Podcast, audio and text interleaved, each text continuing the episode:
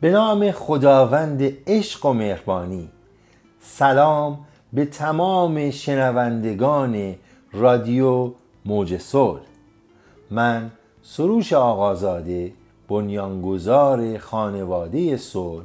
بسیار خوشحال از این هستم که در بخش داستان در خدمت شما. ادامه داستان هیچکس نوشته سروش آقازاده. امیدوارم از شنیدن این داستان لذت ببریم. فصل دوم دختر زیبارو قسمت نهم. نامه را روی میز غذاخوری گذاشت. کولش را برداشت و برای آخرین بار تمام خانه را نگاه کرد. به یاد مادرش افتاد که در کودکی او را از دست داده بود. عکس مادرش را از داخل کشوی میز پدرش برداشت و داخل کوله گذاشت و از در خارج شد. خورشید به وسط آسمان رسیده بود که دخترک بینوا خانه را ترک کرد و به سوی سرنوشت نامعلوم خود روانه گشت. دخترک به طرف دریاچه رفت؟ خیلی زودتر از موعودی که جوان گفته بود به آنجا رسید.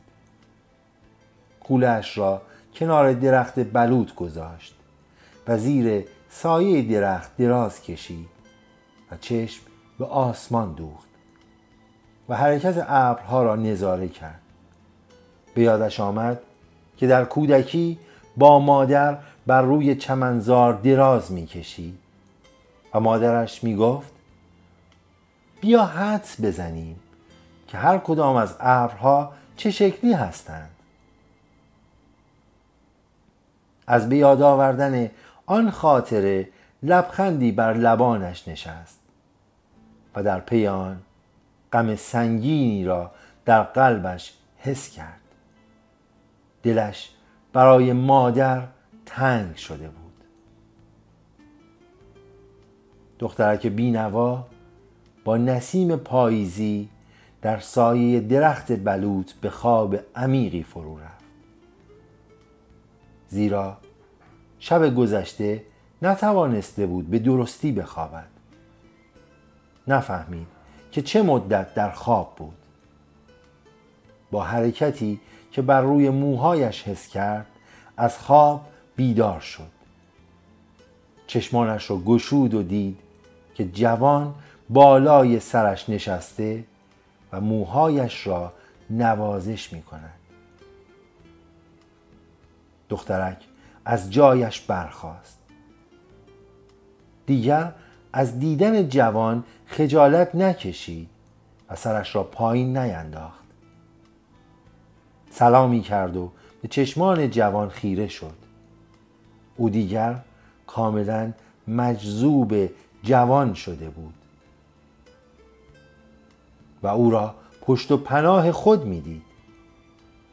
جوان لبخندی زد و گفت فکرهایت را کردی؟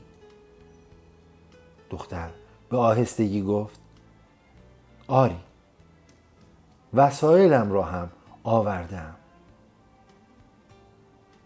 جوان با خوشحالی گفت بسیار خوب.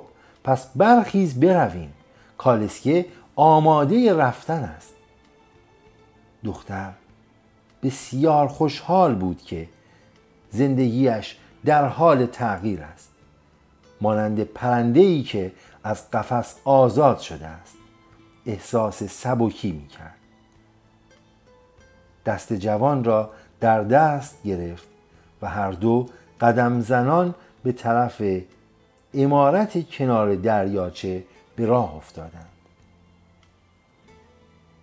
دخترک شادمان از اینکه به شهر می رود و در آنجا با جوانی که عاشقش است ازدواج می کند آزاد و رها بر روی برگ های خشک پاییزی که چون فرشی از طبیعت همه جا گسترده شده بود به طرف سرنوشتش گام بر می داشت. او در رویای رسیدن به شهر لحظه شماری می کرد او با خودش عهد بسته بود که تمام گذشته نکبتبار و خاطرات آزار دهندهش را در همان روستا باقی گذارد و هیچگاه به آنجا باز نگردد جوان لبخند عجیب و پیروزمندانه بر لب داشت که دخترک بینوا آن را نمی‌دید.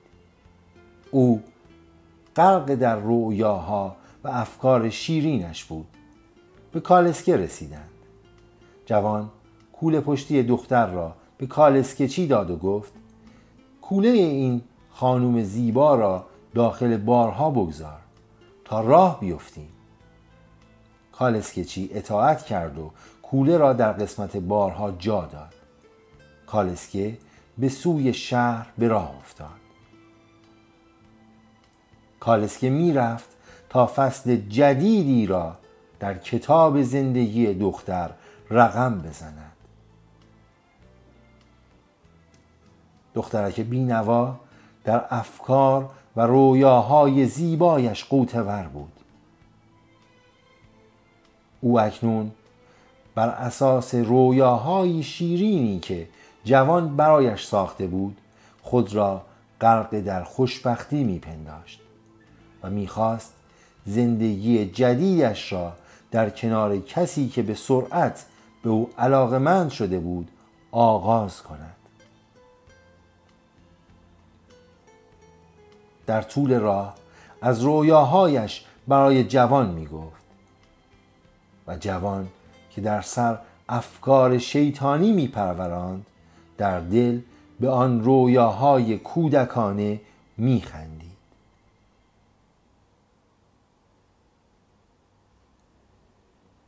ممنون که شنونده رادیو موج صلح هستید